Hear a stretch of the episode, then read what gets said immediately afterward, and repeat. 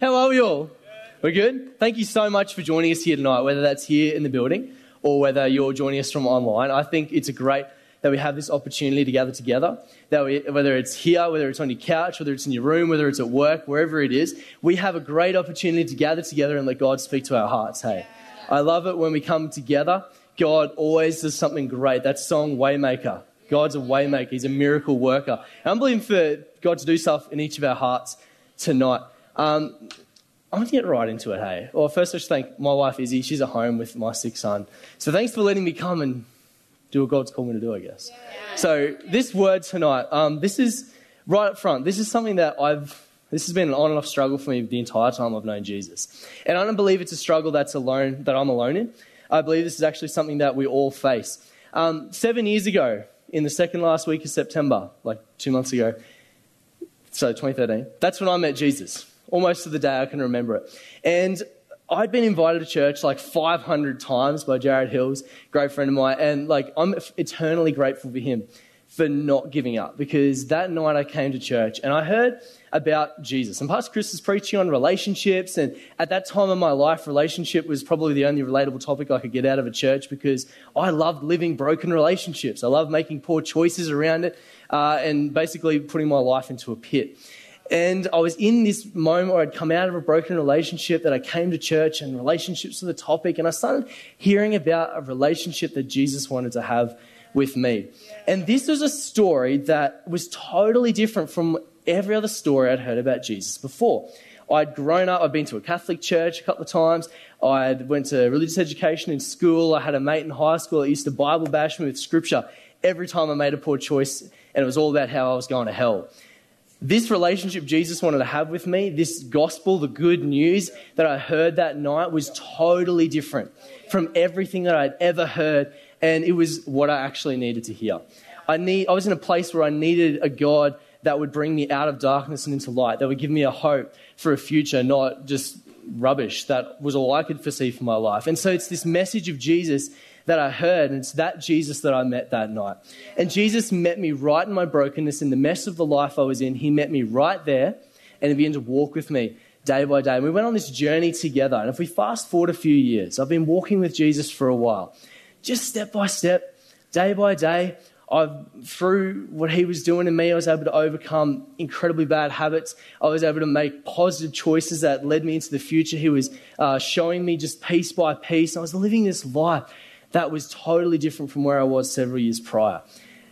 Yet something was different about that relationship from them from the first day that I met Jesus. And I couldn't quite put my finger on it at the time, and it's only in hindsight that I'm able to look back and understand what was actually going on. But basically, when I first met Jesus, I'm, I'm going to admit this to you guys. Okay, are we okay if I admit something? I'm a human. And I don't know, I hope many of us here tonight are humans as well, but because I'm a human, I'm not perfect. And so I would make mistakes, right? And when I first met Jesus, and I knew he met me in my brokenness, I'd make these mistakes and I'd be like, you know what, that, that was not a good choice, but that's okay. Because I'm going to learn from it. I'm going to make a better choice next time I'm in that position. And so I would do that. And over time, these small steps would bring incredible life change. But years down the track, I began handling mistakes differently. Instead of looking at them going, you know what, it's okay, Jesus still loves me, I'd beat myself up. I'd go, you know what, Matt, that's not right. You did the wrong thing. You need to get right with God. Uh, you're do, living the wrong way. And I, instead of learning and growing, I would just beat myself up, tear myself down. I'd start telling my myself things like, you know, you're not good enough. You're not good enough for what God's got for me. You're not doing the right thing, so you're not going to experience the right life that God's got for you. And that'll lead to thoughts like, if you can't get this little thing right, how are you going to get the rest of the life God's got for you right? And I'd write myself off, I'd rip myself apart, and I'd sit in this negative rabbit hole of how I'm not good enough for what God's got for me. And I'd sit there for a while, and these thoughts would circle around my brain.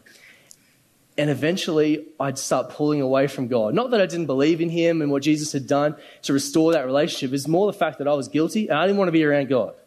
I'd pull away from Him. And then something, some time would pass, something would slap me in the face and be like, Matt, you need to get right with God. Your life's not going well, you need to get right. You start doing all the right things. So I started doing all the right stuff. I'd only listen to worship music, listen to Christian podcasts. I'd pray all the time, journal as much as possible, read scripture, do all the right things that we know as Christians are the right thing to do. But nothing would change. nothing would change. And I'd end up making mistakes, beating myself up, tearing myself down, writing myself off, running away from God, requiring a slap in the face to do all the right things again. I began this cycle, this negative cycle downwards in my relationship with God. And I tell you guys this because I'm a human. And I don't think that this is something only I've struggled with. I believe this is actually something that maybe you can relate to some of that story, maybe you can relate to all of that. I believe that this is something we've all struggled with as people on one level or another. I want to ask you guys just to pause for a moment. I want you guys to think of a moment where maybe you didn't necessarily earn it or deserve it in a moment, but someone gave you an incredibly meaningful gift or an experience, not because of what you'd done or who you were in that moment. Can anyone think, can you guys think of a moment like that in your life where you've received something even though you didn't necessarily deserve it? Just pause there, think for that in a moment. Those moments, those are moments where we feel total, uninhibited acceptance. I felt a moment like that when I first met Jesus. That it didn't matter who I was or what I was doing or the choices I was making, or the life I was leading. I felt in the moment that I met Jesus total, uninhibited acceptance. And it's these moments in life we all experience at points in our life. And it's these moments that I believe we feel totally at home, at peace in. Yet humanity tends to creep back into our lives we begin trying to work hard to experience that feeling again, trying to do the right things, make the right choices, live the right way. And when we try and make all these right choices, we actually lose the feeling of total uninhibited acceptance and replace it with a, like a, a self-rating system that relies on our successes and failures. And when we get the results from that, from our successes and failures, we feed that back into our self-worth, our value, and ultimately our spiritual life we start applying our successes and failures to our relationship with God. And it's this mentality I want to speak into tonight. I want to ask you guys the question Are you working too hard? Are you working too hard on building the self rating system? Are you working too hard on doing all the right things to experience the feeling you want to experience with God? Are you working too hard? And it was in those shoes that I found myself, that I was working too hard. And that's a mindset that where does it even come from? When you think about it, though, where does that mindset even come from? If you've ever experienced a moment where you received something you didn't necessarily deserve and you feel a total uninhabited acceptance, where does the mindset of we've got to work for it come from? This is a mindset that Scripture speaks into pretty often, I believe. And I love that when you open Scripture, when you open the Bible, there's so much speaking into so many things in our world. I'm yet to find something Scripture doesn't speak into. And it's into this we want to look at tonight. If you've got your Bibles with you, Romans chapter 4 is where we're going to go. Now, Romans. Romans is written by Paul, the Apostle Paul, and he's writing it to the Romans, right? And a fun, fun, fun fact is Rome, uh, Romans was a letter written to the plebs. The plebs. The word plebeian, it's a, a Latin word just means the Roman commoners, to the average Joe citizen. People like us, right? Paul was writing to the plebs. I love this. That's just a fun fact for the day. Hey, um, but Paul is writing here, and he's writing this letter addressing people who were law abiding Jews, following Old Testament law, all 613 commandments of the Old Testament, and they would believe that that was the way to get right with God. And he's also writing it to people that had just met Jesus and were trying to figure out what this journey looked like and what being right with God was actually about. And I love that throughout the book of Romans, the letter that Paul has written, he's comparing so many things, helping people understand this. And in chapter 4, he gets to this thought. He starts talking about Abraham. And you can read about Abraham in Genesis. Uh, this story uh, of this Abraham's the father of faith for the Israelites. And he's going on this journey discovering who God is. He's discovering how good God is, especially compared to gods of the day. I mean, gods of the day said, if you want to make me happy, kill your kids. And Abraham found out God says, don't kill your kids, mate. It's okay. I mean, I like that story as a father, right? so, Abraham, he's talking about Abraham's journey. And what I love about this is Paul doesn't talk about the things Abraham does. He doesn't talk about what the good choices or the bad choices Abraham made, because let me tell you, there's plenty of both of them. But instead, he writes that his, Abraham's faith was credited to him as righteousness. And we're going to get to that word soon. But Abraham's faith was what credited, was credited to him as righteousness. And he says in chapter, uh, verse 4, chapter 4, When people work, they earn wages. I love that Paul writes this in such an applicable term. Like we can understand this today, right? This is in the Passion Translation. When people work, they earn wages. It can't be considered a free gift because they earned it. It continues. Verse 5 No one earns God's righteousness. It can only be transferred when we no longer rely on our own works, but believe in the one who powerfully declares the ungodly, we'll get to that word soon, who powerfully declares them to be righteous in his eyes. It's faith that transfers God's righteousness into your life. This passage of scripture, this lead up to this scripture, I believe is so powerful when it comes to breaking a mindset that declares works is the way to go, which is actually not the way Jesus declared. It's not the message I heard of Jesus. It's not the relationship Jesus wants me to have with him. That's a relationship that's not based on works, and that's the mindset we need to be in. So let's make some observations from that. Number one is that our human perception of work has a reward. Who's had a job here before? Most of us. I know for me, when I was 14, my first ever job was a glamorous job. It was a highly paid job. It was luxury of washing dishes in a busy restaurant, just a couple of nights a week. But you know what? My first ever week, I worked three shifts, maybe in 12 hours. I got paid 75 bucks cash in hand. $75 when I was 14 years old. Now, my history of uh, earning money before that was you get $2 a week for taking the bins out, washing the dishes, uh, sometimes mowing the lawn. Like, that's like 20 bucks a term. I earned $75 in one week. Man, and do you know what I learned from that? Is if I work hard, get more shifts. More shifts, more dollars. More dollars, more things. And I, er, I learned that working hard brings me an income. And this, is, this isn't just the same for work. This is something that applies all across life. You think of study. If you want to get great results at school or uni, you better put in that effort to study. And when you do, you get great results. Think about your fitness. If you exercise harder than last time, you're going to get fitter. You're going to experience the results. If you want to buy a house, you've got to save. If you don't save, you're not buying a house. But if you save, you work hard at managing your budget, you're going to buy a house. When we work hard, we earn a result. Right? You think about any goal, passion, talent, hobby, anything, if you want to get better at it, you've got to work at it. Because the result you get is a direct correlation to the effort you put in. And that's a great mindset when it comes to life. Like, if you don't have that mindset when it comes to life, you will find yourself becoming lazy. We need that mindset to succeed, right? There's just a small issue with it. Doesn't apply to our relationship with God.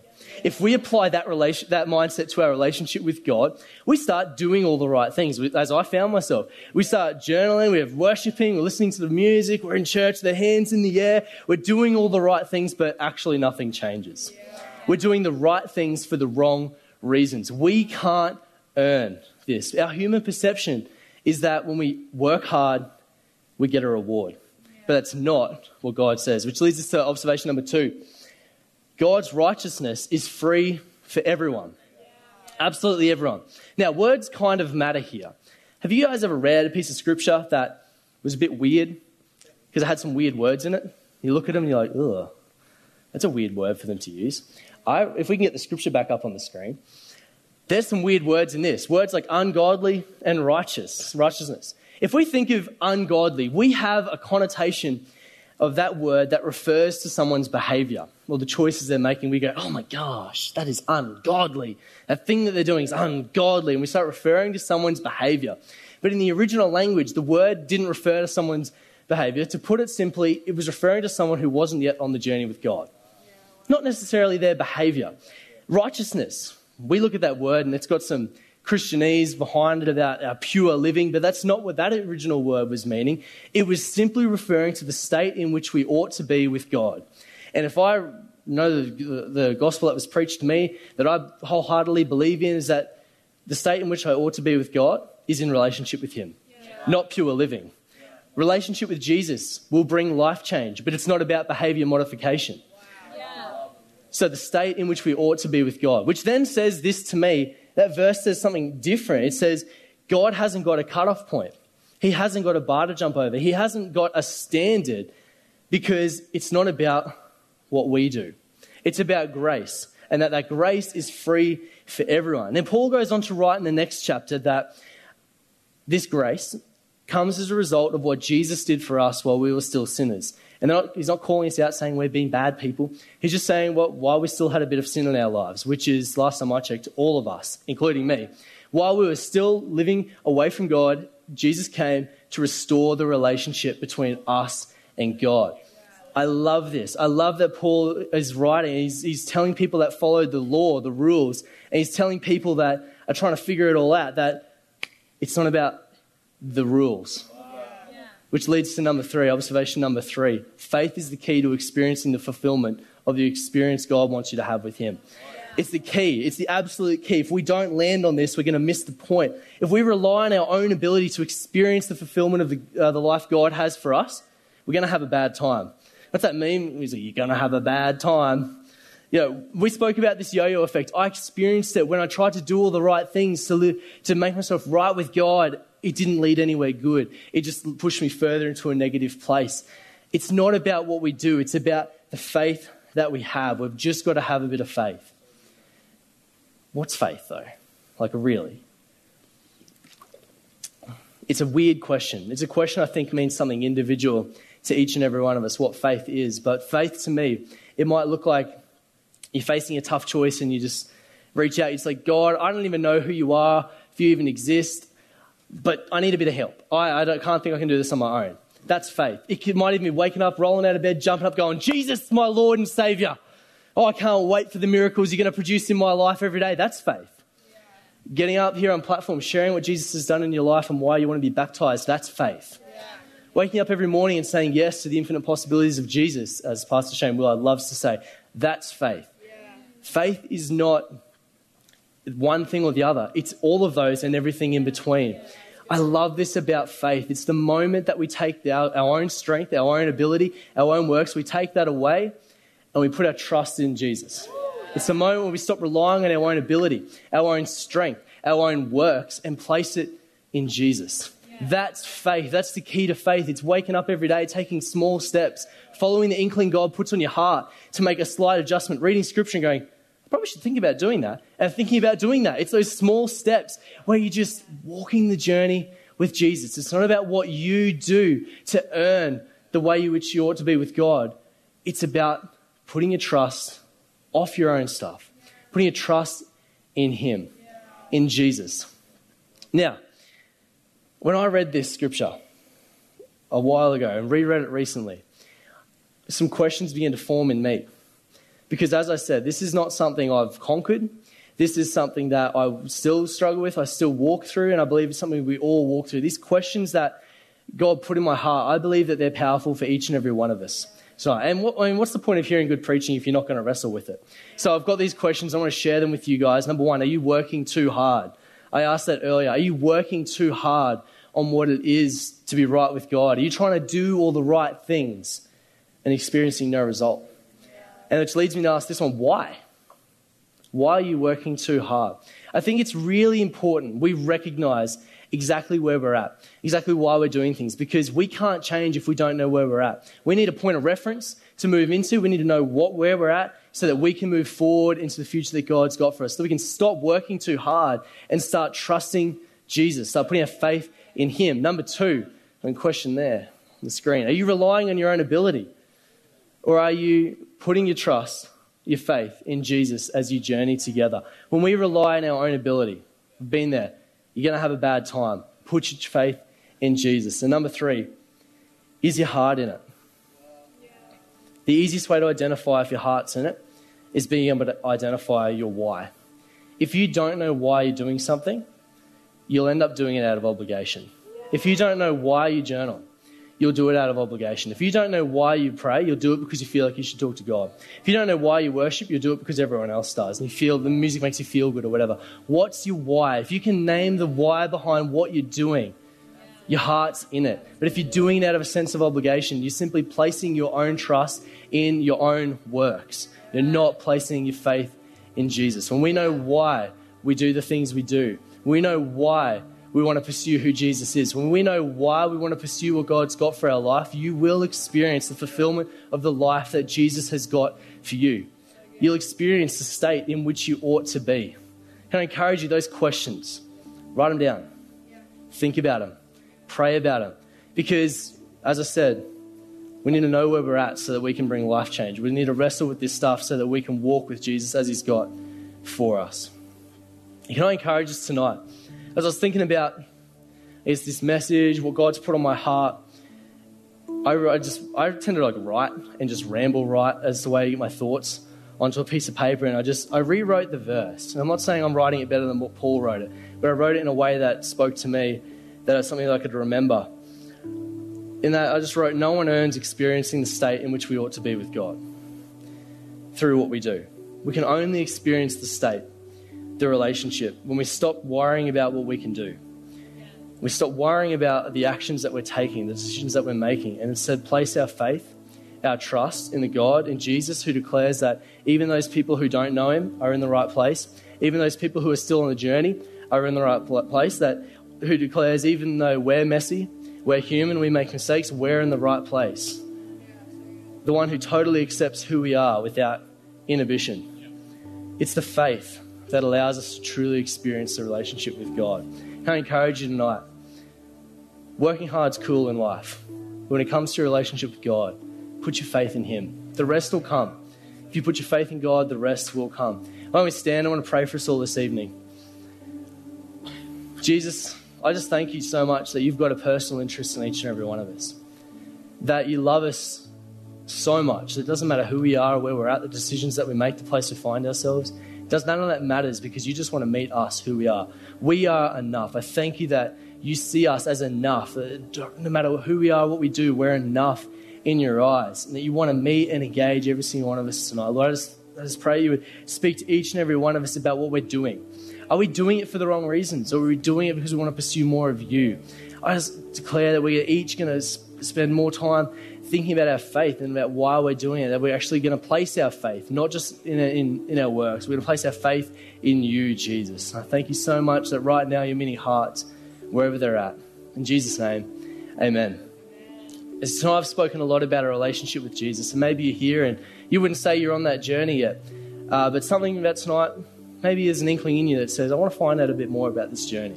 Can I just encourage you, hey, don't brush that inkling aside. Explore this. I can wholeheartedly encourage you that Jesus will meet you right where you're at. He'll meet you wherever you are on that journey. I want to encourage you, if that is you tonight, if you're like, yep, I, I need to explore this journey more, uh, I need to pursue, maybe find out more information or trying to seek God for who He is. I want to encourage you, we want to help you on that journey. We would love. Uh, Pastor Michael's going to bring a bit more information about that, but I want to encourage you, if that's you on that journey tonight, don't brush aside, take action on it. Hey, thanks so much for letting me share what's on my heart, what God's put on my heart with you tonight. Pray it speaks to you in your week, and uh, have a great week.